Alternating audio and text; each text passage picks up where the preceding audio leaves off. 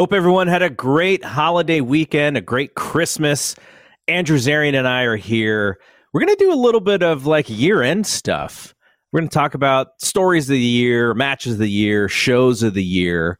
But Andrew, how was the Christmas with the children? You're still at such a fun age for Christmas, man. Oh, they love it, man. It's actually a lot of fun seeing how happy they are. You know, it's like the greatest day in the world. You get up, you have all these gifts under a tree. You play with the gifts all week because you have no school. It's fantastic. They love it. Is there any hangover? Like, because I remember, I mean, even when I was a kid, like you wake up super early. It's all exciting.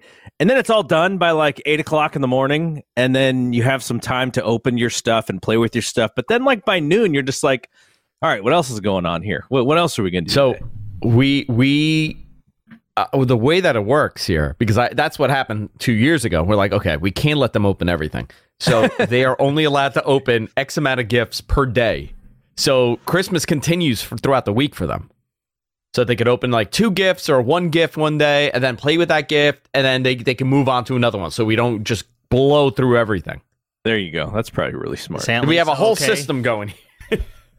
Wait, but are you a New Year or Christmas Eve or Christmas Day family? Because I know there's people who do it differently. We do Christmas Eve for the party with the family, and then Christmas Day is just us, and the kids get the gifts, and we just hang out at home during Christmas. Okay, there you go. All right, so what are we going to do today? Well, first, I wanted to talk a little bit about this Ric Flair documentary that debuted yesterday, and if anyone in the chat was able to see it, would love to hear what you all thought. And then, like I said, we're just going to kind of go through stories and matches and kind of year-end stuff, because this is going to be our last show until the new year. And then I think when we come back next week, that's like the same night as Wrestle Kingdom. So that's going to be a long night for me. Are you going to watch Wrestle Kingdom in any way? Or are you going to kind of check in on it? What's your plan with that? Yeah, I generally, because I have New Japan World, I generally catch the end when I wake up, like around like 4:30. Like if I know I'm going to wake up, I wake up like every hour and a half anyway. But when it's like closer to like 4:30, I'm like, okay, it's time to kind of get up. The kids are going to get up in like in an hour. So I'll put it on and I'll have it on while I'm like, you know, my gears are turning for the day. Sure. And then I'll just rewatch the whole thing and like when it's uploaded to like in its entirety on New Japan. But I'm excited for it. You know, this is the first year they're kind of pseudo back.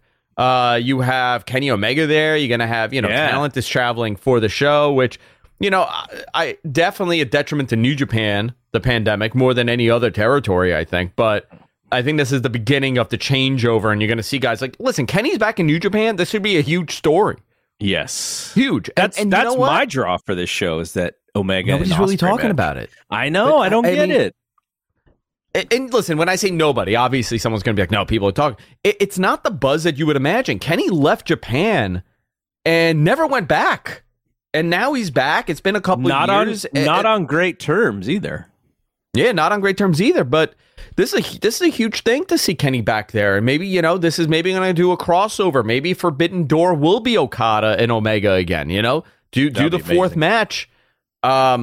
You have opportunities here that you didn't 2 years ago. New Japan does, obviously. Why not take it, man? And you need a little shot in the arm here. They definitely need it. I'm excited for Wrestle Kingdom. So talked to Dave about this on the air couple weeks back now, and I was like, so what are we doing for Wrestle Kingdom? Because back in the day, now when I say back in the day, we're talking about 5-ish, 6-7 years ago, we would all go to Dave's house and watch it, because you remember they were running it, Jim Ross would come on, they were doing it as a pay-per-view, so we're able to see it. This is even before the New Japan service was out. And so we would just go to Dave's, and it's midnight, and you show up at midnight, and you watch until 5 o'clock in the morning, and we all then drive home because we're so tired.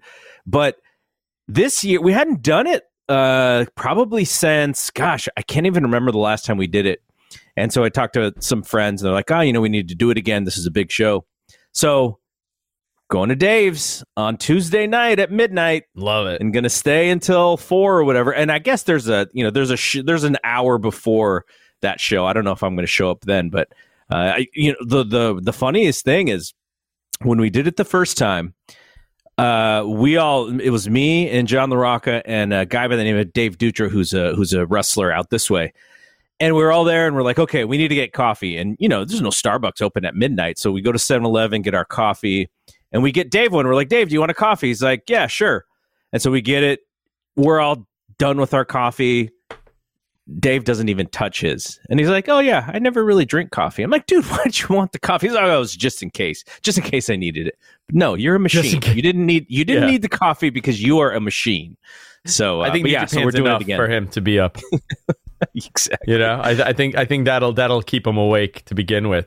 No, I think. Listen, that's a lot of fun, especially. I mean, what an experience for you and everybody else there, like watching Wrestle Kingdom with the Dave Meltzer, the King of Japan, King of the Stars. Well, so I think that's really awesome.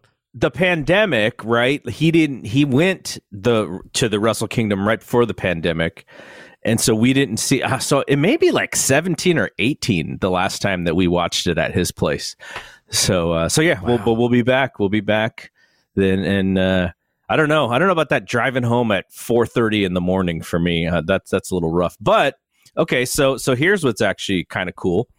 So you have Wrestle Kingdom Tuesday night, Wednesday morning, and then you have Dynamite that night, right? Dynamite from Seattle. But also that night, I'm taking my my older boys to the Warriors game. So we'll be. I took the day off, so I was just like, nope. Usually I take the day off for Wrestle Kingdom just so I could sleep. But so I'm gonna be so tired, sleep a little bit, go to the Warriors game, come back, watch Dynamite. Busy day. I postponed the Fight Game podcast one evening for next week. So we'll do it Thursday night to the Wednesday night. But yeah. There's a lot of stuff. And then, man, it's not too far from Royal Rumble season, and it's all just going to start all over again. That's wrestling for us, right? Yeah, this is the beginning. Wrestle Kingdom starts the beginning of WrestleMania season, and all the, wrestling starts heating up from January to April. You got a little bit of a slowdown, then the summer hits, and then it starts again. It's actually really cool how it happens. Like, this is my favorite time of the year for wrestling. Yeah. January. I mean, Royal Rumble starts it for me because that's my favorite show ever. Yep. But, Wrestle Kingdom over the last couple of years, being able to see it live, on TV has been a big, big thing. I had a question for you. What was the first Japanese match you remember seeing? That's a good question. It's probably those WCW New Japan Super shows from the early 90s, because I wouldn't have had access to anything else before then. And so it was probably like, the Flair Fujinami and the that show from the Super Dome from the Tokyo Dome, right? January of 91. Would that have been the date? That's because they did. I remember WCW did a pay-per-view, but it was like it wasn't like exactly that night for what is now the Wrestle Kingdom time frame. I think it was like, it may have come out like a couple weeks later, but I remember watching that show, and then they run it back in May for SuperBrawl, Flair and Fujinami thing. So Fujinami wins the belt from Flair, and then they run it back. But that would have been, I think it's like, I want to say it was shown in March maybe of 91 where they finally showed it on pay-per-view. But that would have been like, I had read about it here and there, but I'd never really seen it. Because I mean, that in 1991, unless you're a heavy tape trader, and I was like, 15 years old, I wouldn't have seen any Japanese wrestling up until that point. See, I discovered tape trading because of an older cousin.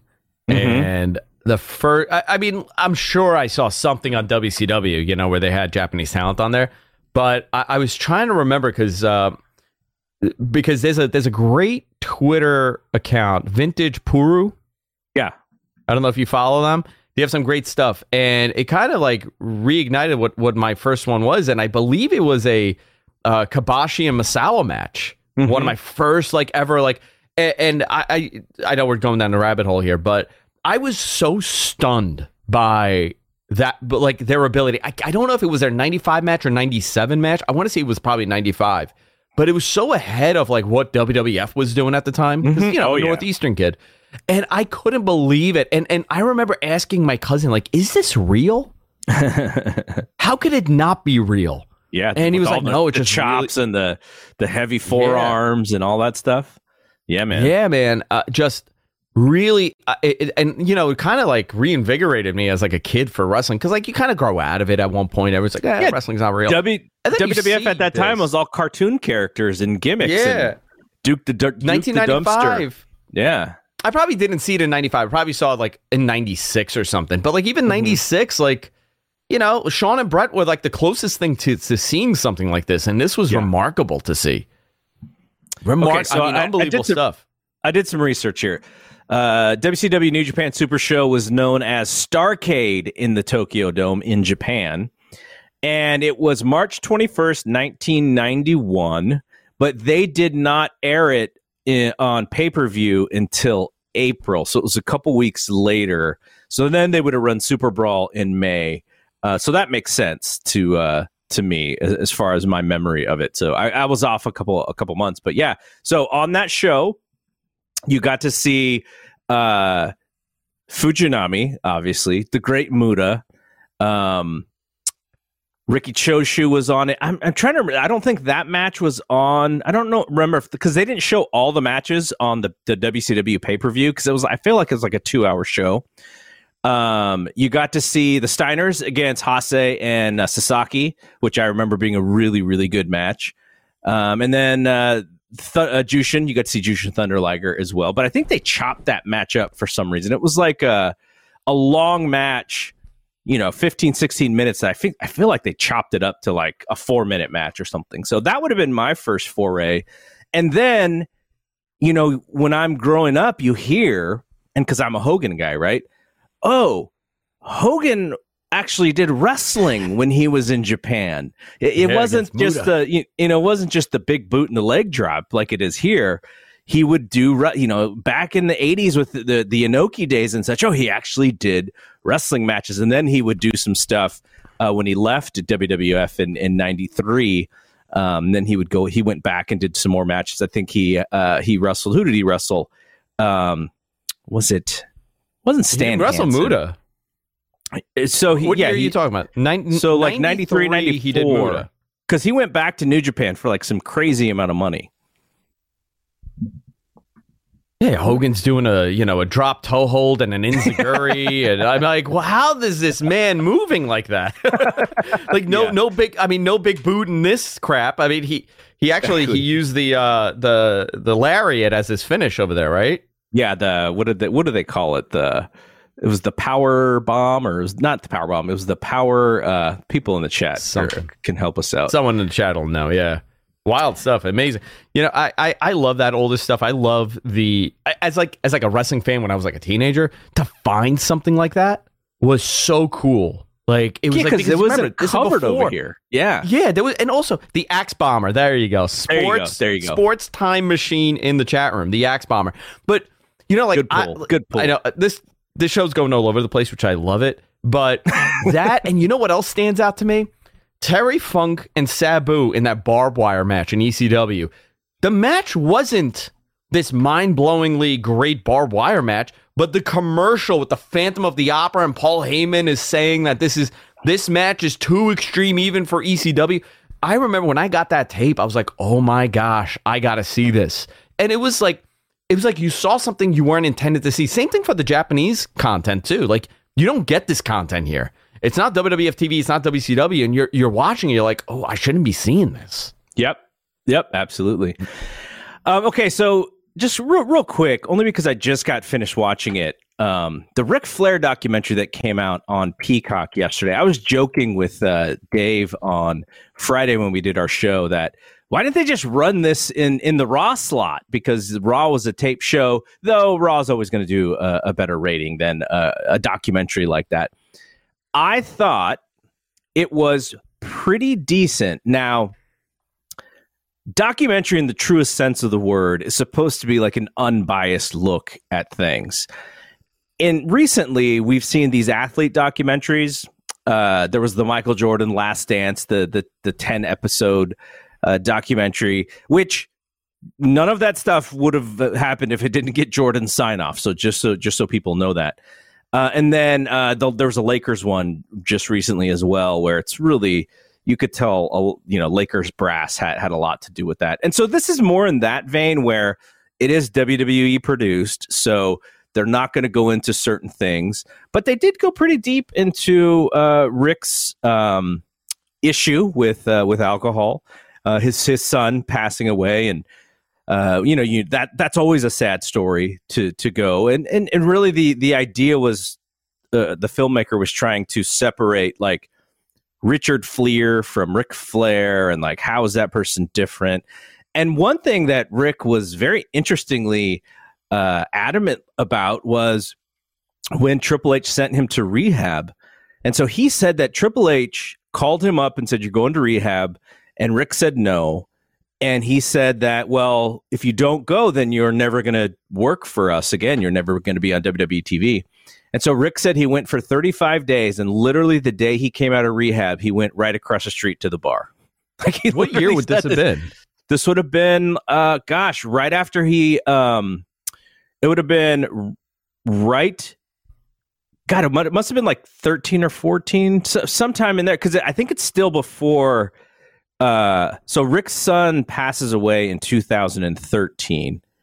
So maybe it's after that. It's got to be right after that, because he was saying that this is how he dealt with the son's passing, was just by drinking. And I think it was Megan who said he wasn't even showering at this point. So he was clearly very depressed, obviously, and using alcohol to drown. And so at the end of this thing, you're thinking like, oh, Ric gets cleaned up and this is going to be this happy story. And he's like, nope. I drink because I love it, and it's just like, why does someone golf? That's why I drink. And he goes through this routine that he does in the evening of how many drinks he has before he goes to bed, and it's ridiculous. And I'm just like, oh my gosh, like, how is this guy still doing as well as he did? And he had that health scare, right? And he had the health scare, and then he comes out of that health scare. We all thought he was going to pass. I remember being at Dave's house and just being like, okay, like, what, how are things? And he's just like, not great at all. Like, they're telling the family to prepare, right? And so then he comes out of that and he goes right back to being the nature boy. And it's just crazy. Like, this dude with the health issues and everything is still running hard and in his early 70s now. So I think it's worth watching. If you're a Ric Flair fan, I think you will enjoy it. If you are just a wrestling fan, I think you'll get a kick out of a lot of it. But yeah, Ric, man, he's a maniac, and I don't even say that in a negative way. That's just who he is, and how he keeps going. It's incredible, both bad and good. And he even says that. He's like, I'm the luckiest guy in the world for both good and bad reasons. So yeah, good stuff. Well, though, I mean, if you like them, generational talent for sure. Yeah. But you look at the guys from his generation. It was a common thing to live like that. It's. I don't know if sports has. I mean, all of sports was like that too. Like, you hear the stories. Michael Jordan. I mean, Michael Jordan, the greatest basketball player of all time. I don't care what anybody says. LeBron isn't. It's Michael Jordan. I'll fight you on this. I don't care. I'll fist fight you. Michael Jordan, one of the greatest talents. You hear the stories. He was out drinking of a night of an NBA final. Gambling. Like the whole story that he had the flu. He didn't have the flu. He had a hangover. There's a couple of different versions of that story for sure, but the hangover one has come out recently. The funny story that though they always tried to say was that the local pizza place put something in the food to give them food poisoning, because they were they're in Utah, so don't order food on the road in the NBA finals. But yeah, the hangover one, it does make a lot of sense. It kind of made me think though, wrestling's history in the way that it's been chronicled. So we just saw the Vince McMahon documentary, and that was pretty poor effort. I felt, you have all those people, you have all those really good journalists doing the interviews, and then the dark side team or whoever's producing it just goes, you know what would be good if we just piece together all the old footage from the dark sides so that we could shoehorn all that stuff in and not have to do a ton of work in this thing, which is what it would, what it should have been. Do you have a favorite? What's your favorite wrestling documentary? Not, on, like, not affiliated with WWE. You know, the WWE put out a bunch of, like, you know, they had a series, a pretty decent one for the time that they put them out, you know, when they were doing the DVDs. But what's your favorite? Well, the Bret Hart one, obviously, right? Like, that's the one where it just felt like, wow, we're watching something we're not supposed to be watching. But, you know, one of my favorites that I don't hear a lot of people talk about is WWE produced on Superstar Billy Graham, 20 Years Too Soon. Have you ever seen that one? I want to say I have, but it has to be a while that I've seen it. So it's like, so there's a book on Billy that comes out. And then I think that there's like a corresponding DVD. And the reason why I like that one so much is because I have a big time blind spot for, you know, sort of the mid 70s to early 80s WWE, because I've never watched any of that stuff. So seeing Billy and, you know, just the idea that, you know, they were trying to say, like, oh, you know, Billy, if they just let him keep going instead of having him lose to Backlund, like, he could have been Hogan before Hogan. And just like how Hogan they looked, Hogan, right? Though.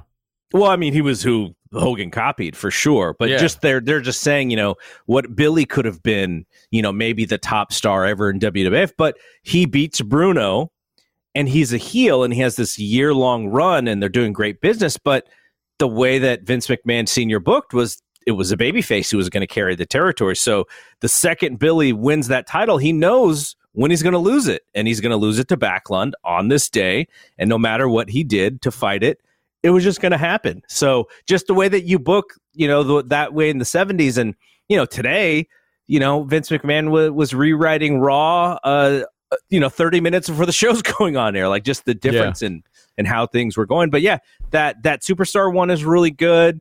You know, I hate to keep bringing this one up, but when that Benoit one came out, that was amazing. Eddie Guerrero had a really good one as well. But those, you know, those are a little bit, like, I feel like people don't like to mention those as much because of sort of the sad endings of those guys. And I guess the angry ending for Benoit. Yeah. But yeah, like, they were in a real sweet spot around that time frame.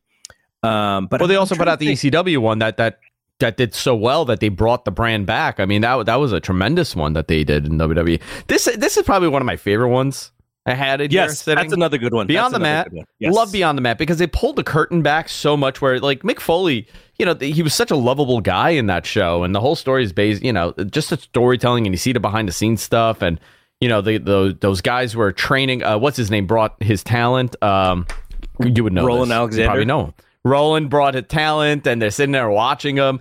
Just very well put together. Another one, Memphis Heat. A lot of people don't talk about Memphis Heat. Very good documentary on Memphis wrestling. I need to rewatch that. I need to rewatch that. I feel like when I watch it the first time, like, I wasn't super paying attention, but that's one that everyone brings up as the best one. You know, Roland Alexander, my co-host on the Fight Game podcast, John LaRocca, he studied under Roland Alexander, and he booked Roland's APW for him. Yeah. So he had a really close relationship with Roland. And then the guy who currently runs APW right now, his name is Marcus Mack. You know, he had a close relationship. And then there's another guy, I think his name is Gabe Roland Ramirez. Passed away a couple years ago, right? He passed, like, gosh, it was like before the pandemic? 6-7 years ago now, because I was at John, after he left APW to kind of start his own thing. He called it Premiere, and it was a little bit more grappling based. It was more like less gimmicks and you know, outside stuff and hardcore stuff, and more like in ring stuff. And it's really where Jeff Cobb kind of, you know, he got all the reps as champion for John, and you know, so that's kind of where John where Jeff honed his craft to become, you know, who he is today, was in these matches that I'm watching. You know, I'm sitting right in the front row. But we were at a show, and they did the 10-bell salute because it wasn't too far after Roland had passed. So that's why I remember. I think it was like in maybe 15 or something, or right around that time period. But Beyond the Mat is really good. And you know what's funny is Beyond the Mat and the Bret Hart one, they come out like right around the same time. Like maybe a little bit. Beyond the Mat comes out a little bit after that. But so you see the pre-Attitude Era Vince, right? Like Vince is trying all these things, and you see him being more open and being a little bit more graceful, even though he's probably lying to all these guys. But you remember the Beyond the Mat scene where he's trying to get Draws to puke. Yeah. My wife hates that. My wife hates it. So I do the Vince voice constantly. When I was a kid, I would have my figures. You know, I'm an 80s kid, right? So I would have like the toys. And I would always do Vince McMahon on commentary. My mother would lose her crap. Take the slipper, throw the slipper, you know, like, Andrew, just stop. I can't listen to that voice. I play that clip for my wife all the time, and she gags. She leaves. She has to run out the freaking door. She can't hear Vince scream, he's got a puke, you know. The whole thing just makes her so uncomfortable, runs out the door. The other night, I put it on. She had just come in. She was out with her friends. I'm like, oh, Jess had a couple to drink. I'm going to put this on and just mess with her.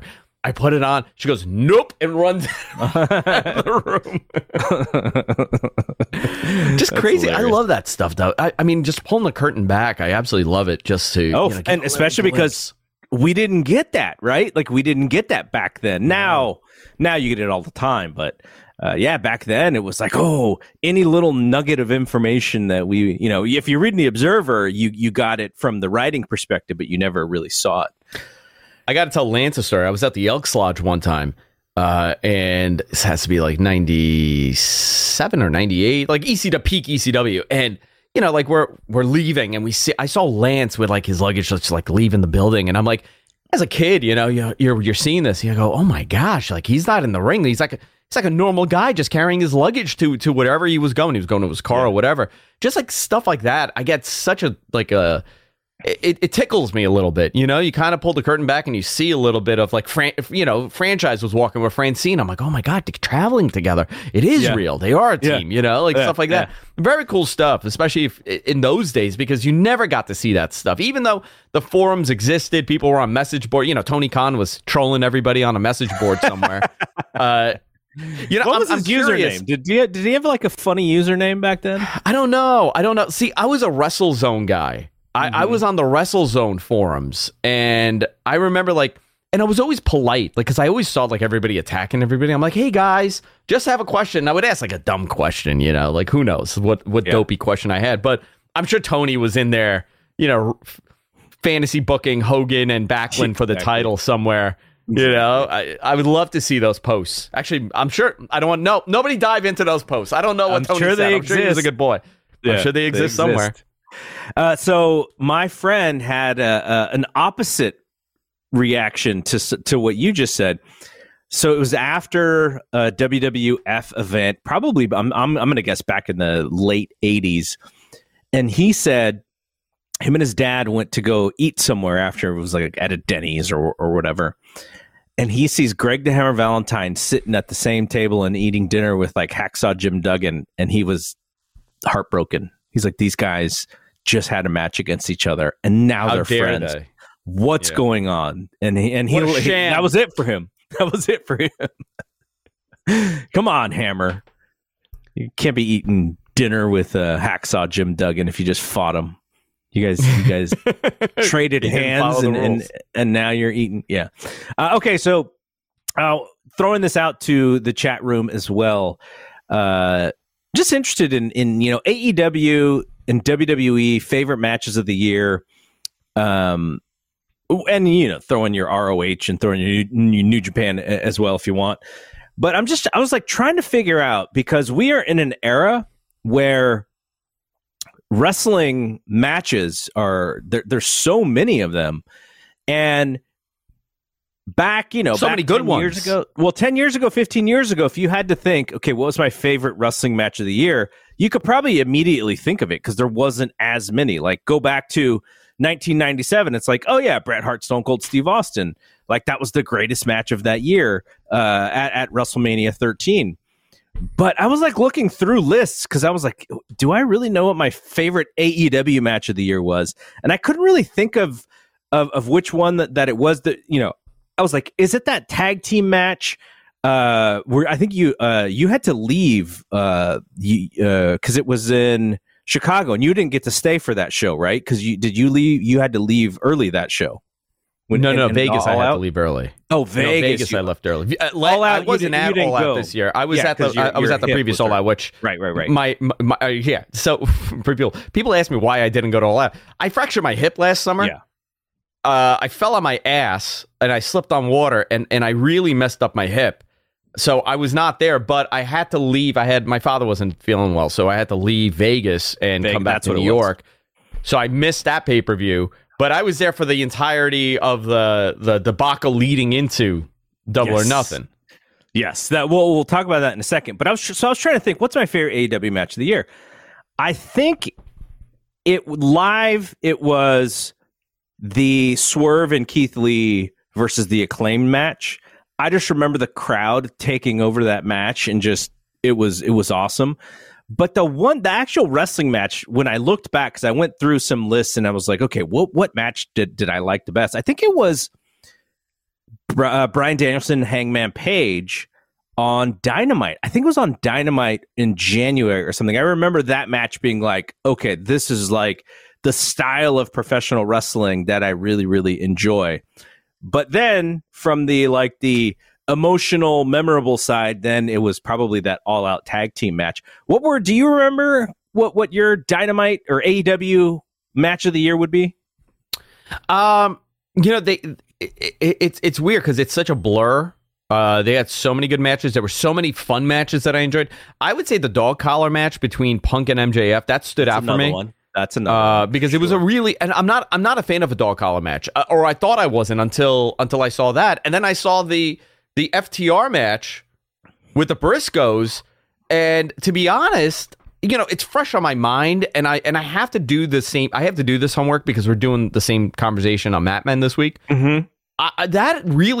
I went into that match not wanting to see it because I'm not a fan of the dog collar matches. I think it kind of hampers what you can do in the ring. But holy moly, that match was unbelievable. Ridiculously good, and that's really stood out to me as far as the Ring of Honor stuff. But for AEW, I mean, there was so many positives as far as in-ring goes, outside of all the backstage stuff. But I think it was definitely the Punk MJF one because it was a really good build to that feud. They did a fantastic job with it, and he came out to his old Ring of Honor theme. It was done really well, really well.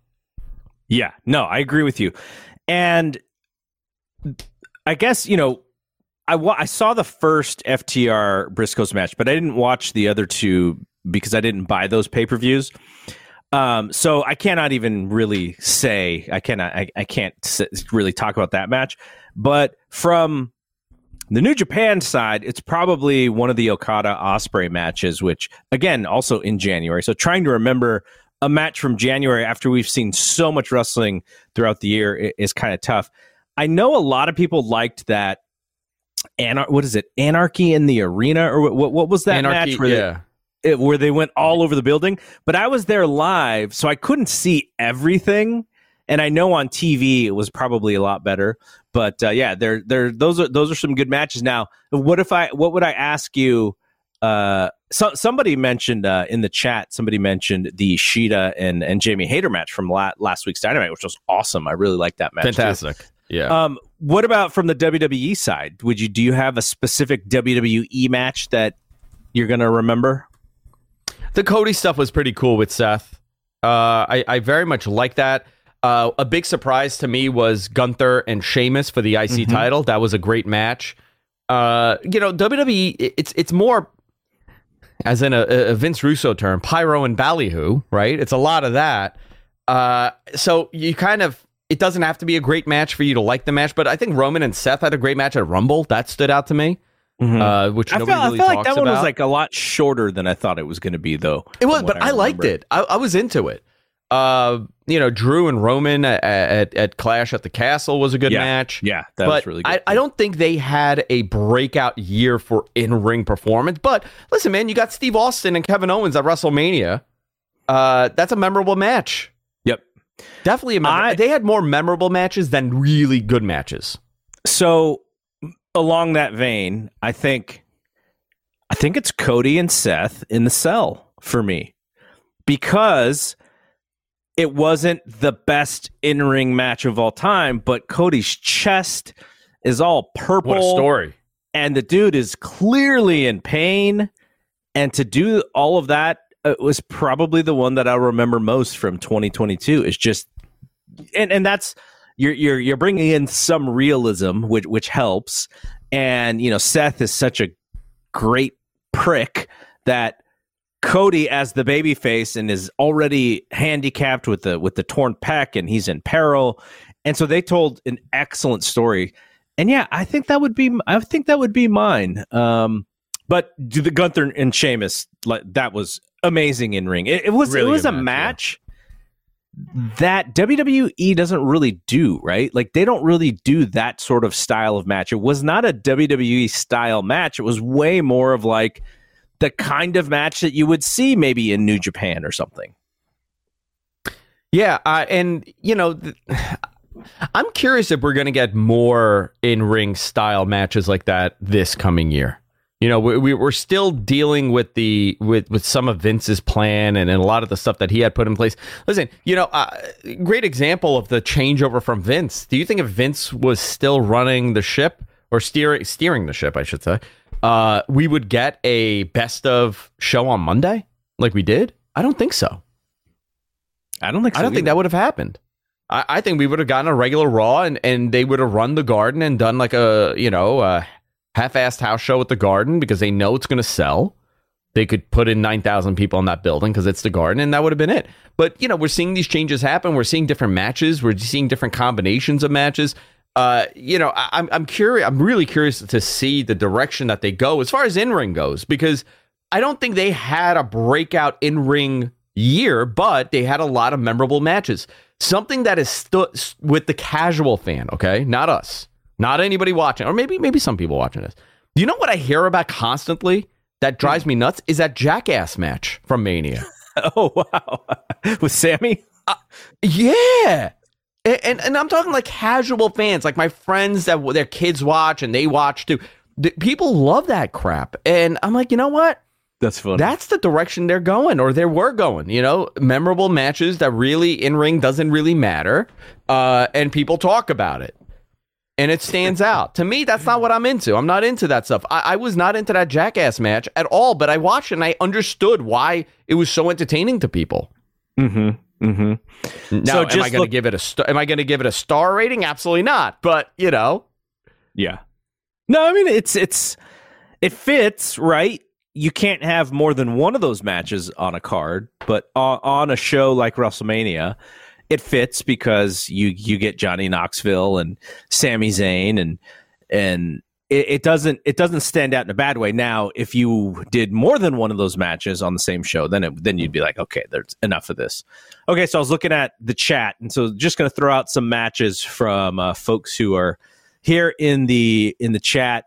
So Finn Balor versus Edge. I guess I think it's the I Quit match that came up in the chat. The Cody versus Sammy Guevara ladder match on the AEW side match, yeah, came up on the chat.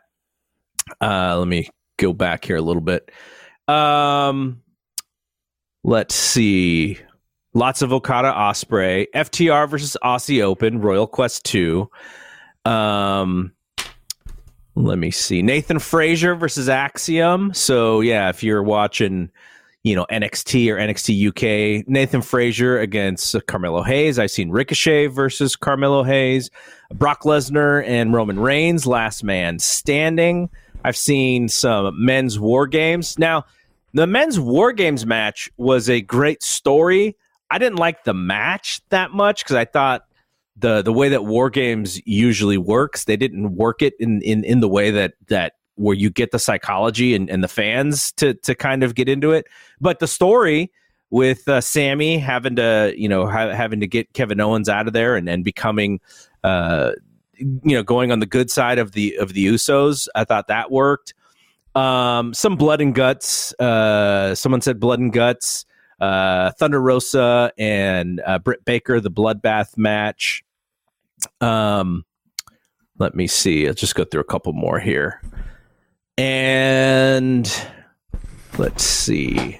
Yeah, I guess that's about it. That's about what people were talking about. Okay, so now when we look back at Wrestler of the Year, Wrestler of the Year is hard because I think you sort of have to define what Wrestler of the Year means. Does it mean high work rate? Does it mean lots of matches? Does it mean biggest box office draw? How do you define Wrestler of the Year when you vote in stuff like this? It's so difficult, man, because for me, I'm big on work rate, right? And entertainment in the match. I would, like, you know, it's hard. Like, I know the easy answer here is Roman. Yeah. Right? It has to be. The easy answer is Roman. Because except he only wrestled 10 matches or something. Exactly. He only wrestled like a handful of matches. So I can't go with him, but I would have to say, I mean, if you're going based on just being the backbone of the company, it would have to be Jon Moxley. Easy. So easy. I think how, and this we'll see what happens in the Wrestling Observer Reader Awards. I think I think both of those two and Will Ospreay are going to rank very highly in that Lou Thesz Ric Flair award. But like this goes back to the mid '80s, right, where it was like Hogan or Flair, who's the Wrestler of the Year? Hogan or Flair? And from a pro wrestling matches standpoint, the guy who wrestled so many X number of times a year, you know, that's Flair. Sure. Is it the guy who drew the most money on pay-per-view? But, well, that's Hogan. And so that we're always, I feel like we're going to always have this dichotomy about what this award really means. Yeah, I don't think, listen, I think to you, to me, it could be a different answer. I would say Tag Team of the Year, I would go with FTR. I know there's an argument for the Usos, but I would say FTR. The Acclaimed as well should be up there. The Acclaimed as well. I think the rise of the Acclaimed is a great story, but yeah, absolutely. But if you're going, who was the biggest draw in the business? It's Roman, right? To some people, you're going to say, well, I think it's Roman. I would say it's Roman because he is the one that carries those pay-per-views that he's on. But what was a bigger match for WrestleMania? Brock Lesnar and Roman Reigns, or Stone Cold Steve Austin and Kevin Owens? I would say Stone Cold Steve Austin and Kevin Owens. You know what I would also say is Cody and Seth may have been equal to it. Now, you didn't know. You kind of knew, but you didn't know. But that program, they did three pay-per-views in a row with that program.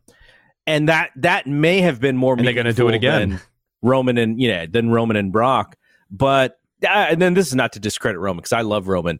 I've been such a big Roman guy, and finally getting to see him. Now, he's never going to win over all the naysayers, right? Because there's so many people who are like, I've seen this guy on top since 2013, enough.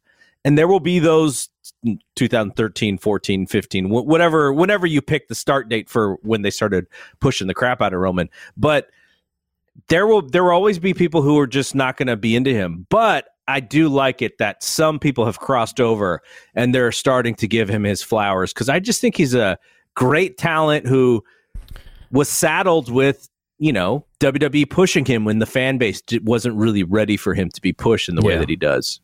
Well, it was the John Cena project, right? It was the same thing. You keep him as a babyface, you push, and then the fans don't want it.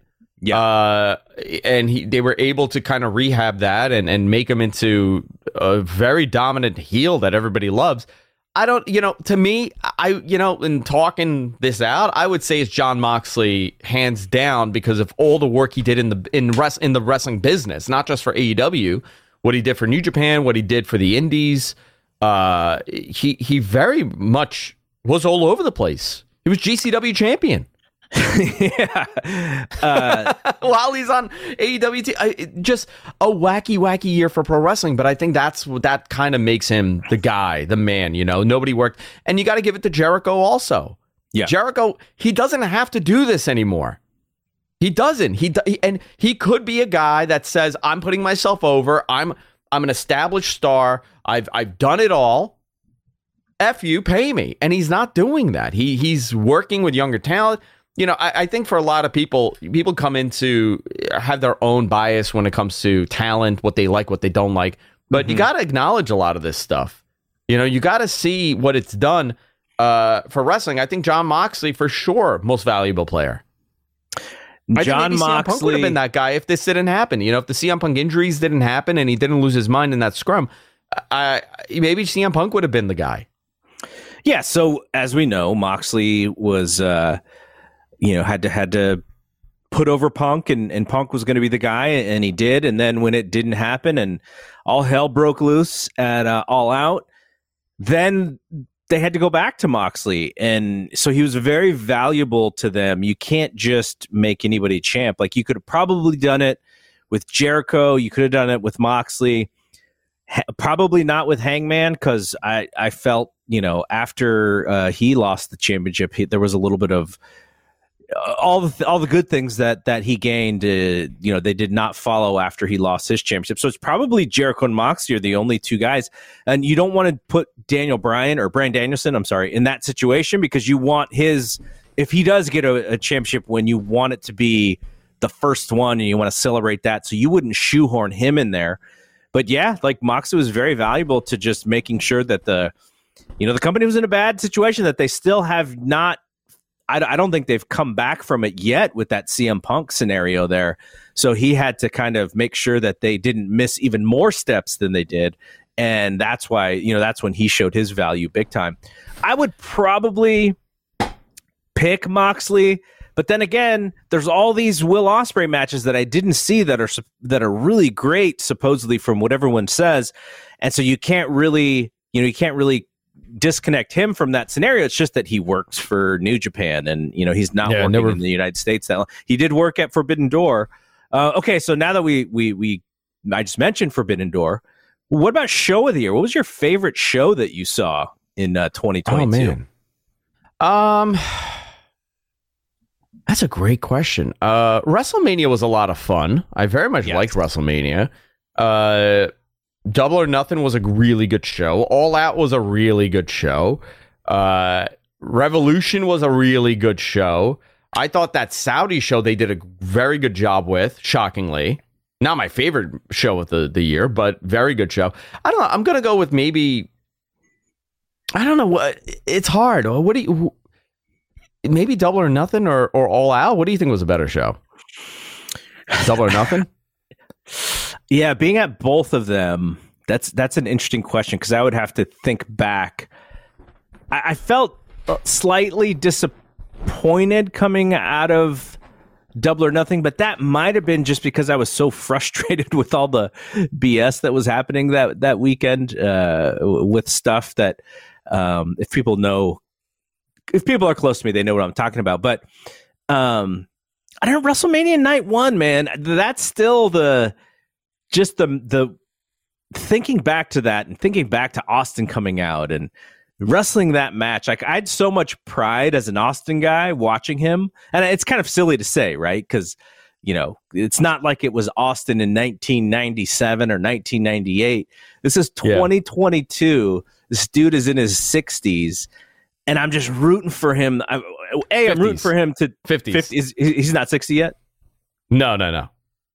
So I'm rooting for him to do well, obviously, because he does not want to embarrass himself. But there's also a little bit of, like, fear for me, because I don't want him to get hurt at the same time. So I'm, like, super invested in how he does. And you don't really get tied up in wrestling like that, or at least I don't that much anymore, where you care that much. So, yeah, that is probably the most memorable. But, yeah, I'm sure Forbidden Door... You know, just the uniqueness of that show was super memorable to me as well.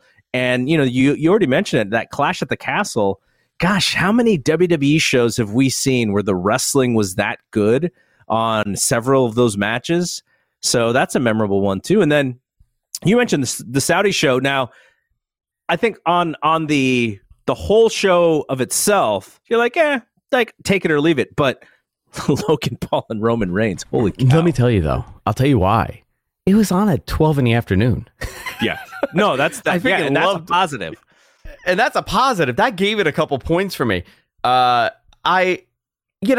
was a weird year for wrestling. I think the big story for wrestling this year will be the things that happened outside of the ring in every possible way for both companies.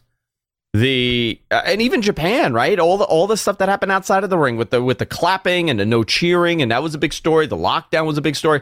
Vince McMahon leaving, Cody leaving AEW, CM Punk leaving, or we don't know yet, right? With the CM Punk issue, there was a lot of what ifs and backstage stories, and also something that we really are not putting in here is the Warner Media Discovery merger.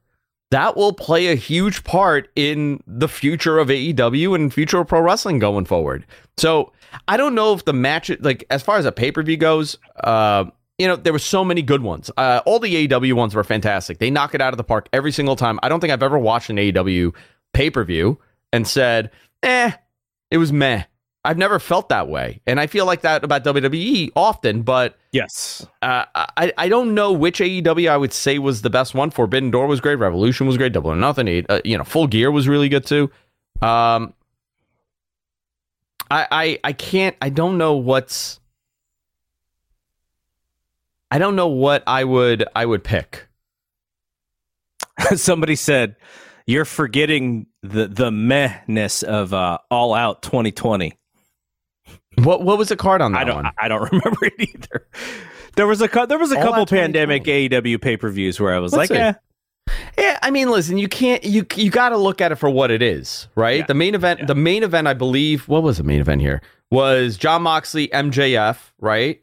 That was the main event. Orange Cassidy defeated Chris Jericho. Oh, yeah, this was not great. Was that the Mimosa match? The Mimosa Mayhem match. You know what? Match of the year, Mimosa Mayhem match. FTR versus Kenny and Adam Page. You had that. I mean, yeah, this was not a great card.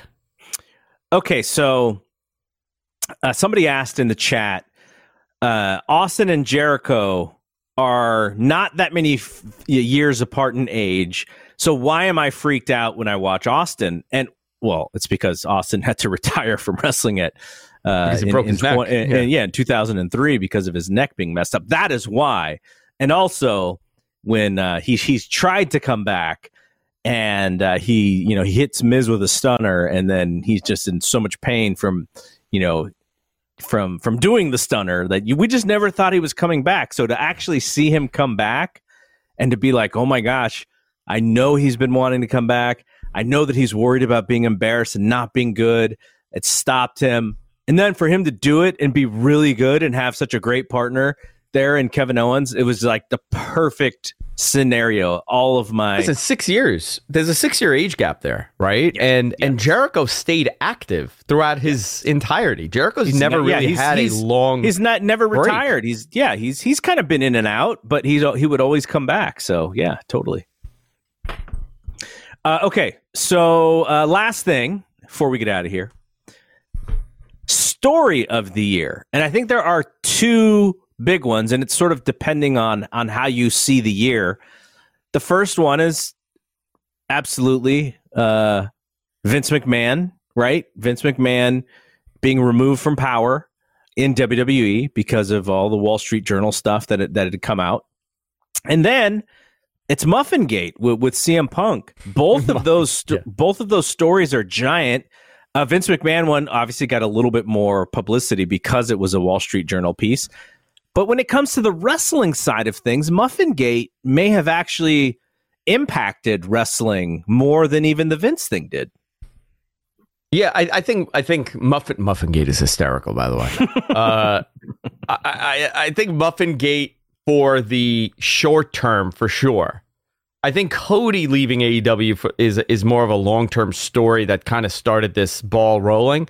But Vince leaving changes everything. And the impact on AEW that Vince leaving, that was the beginning of the turn, right? Like, that's when people, the honeymoon phase for AEW started falling apart this year, which a lot of it had nothing to do with them, but a lot of it did. But Vince leaving, Hunter coming in, and people saying like, wow, now we're going to get the WWE that we want, kind of changed the perspective here. The tide shifted a little bit in WWE side. But I mean, listen, it's all about the long game. You know, you'll have stuff like this happen all the time. It's about how you pivot and how you shift and change your plans to kind of adapt to this. You know, we're going to see what Tony does in 2023 because he has a big year ahead of him. This is it's a contract year. You don't have your big star in CM Punk, or maybe you will. I don't. You know, I you know, if we're going to do a prediction, my bold prediction will be CM Punk shows up on AEW TV. Yes, that's my bold prediction. Not that I know anything about it. Wait.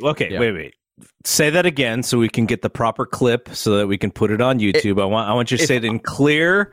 This is your best take right here. Speak it into existence. This is my best. You know, I would have said, my take would have been CM Punk goes back to WWE. That would have been my big take. However, after a conversation I had last week, which you know, I had a conversation with somebody, I would say that is not going to happen with CM Punk returning back to WWE, but I do think if there was a possibility for him to wrestle again, it would be for AEW this year. Interesting. Very. If I'm being, unless I'm being totally kayfabe by everybody that I speak to at WWE, and they're like, don't tell Zarian shit, and tell him you don't want him, and he's toxic, and nobody wants him in this company. You can keep telling him that, but Tony is a business guy. He knows the importance of optics, again, with that word. That's the word of the year, guys. Ladies and gentlemen, if there was one word that I overused on the show, it's optics. But man, think of that freaking business. CM Punk shows up, and now you got a program with him and Omega. Be great. It'd really be great. If you could make it work, you want to make it work. And the injury, maybe, you know, CM Punk's injury maybe kind of calmed things down a little bit because you can't fire him if he's hurt, or you don't want to fire him if he's hurt. He could come back and, you know, cooler heads prevail. It's wrestling, but at the end of the day, these are very rich people that are in the business of making money. And what a great story that would be for professional wrestling, that CM, after all of this, he came by and they were able to make business and make money and make it work. You know, people didn't think Bret Hart would return back to WWE, and he did. True. Bill Goldberg, he did. Hulk Hogan, he did. Ultimate Warrior. The list goes on. Bruno. At the end of the day, time heals all wounds, especially if you tear your pec, and that may be a blessing in disguise. Tricep was Randy tricep? Did it, but Randy did. So Brian in the chat, Randy didn't. Randy did. In 2013, right? Right before he passed away, whatever that year was. Maybe I'm wrong on the year. Whatever that year was, he was in that WWE All-Stars game, and he made a video for it. Yes, you're right. That was the beginning of the bridge. And then when he passed away, were there any things in motion to get him into the Hall of Fame? I don't remember. I really don't remember, but I do know that they wanted to do something with him. Yeah. He didn't want to be on TV because he didn't like how he looked. That was the big thing there, right? He chose not to, but he did that commercial. It's a beginning. Yeah. Well, let's end it there. I like it. I like ending with that. That's a great 2023 prediction. Somebody's going to use that for the Brian Alvarez prediction show on Wrestling Observer Live. Bill Goldberg, Steve Austin at WrestleMania. It's happening. That's it. There you go. Aggregated again. There you go. A three-way. It's a three-way match. Bill Goldberg, Steve Austin, and Brock Lesnar. Get it all done. Get those what-ifs all out of the way. WrestleMania 20 reunion match from when Austin was the referee in that terrible match. I was in that building, and I've never heard such hatred for two people like I did that night. All right, before Lance gets mad at us, we will be at it. We're going to get out of here. We'll be back next week. It's going to be a long day for next Tuesday. But for Andrew, I'm Double G. We'll see you when we see you. Peace out.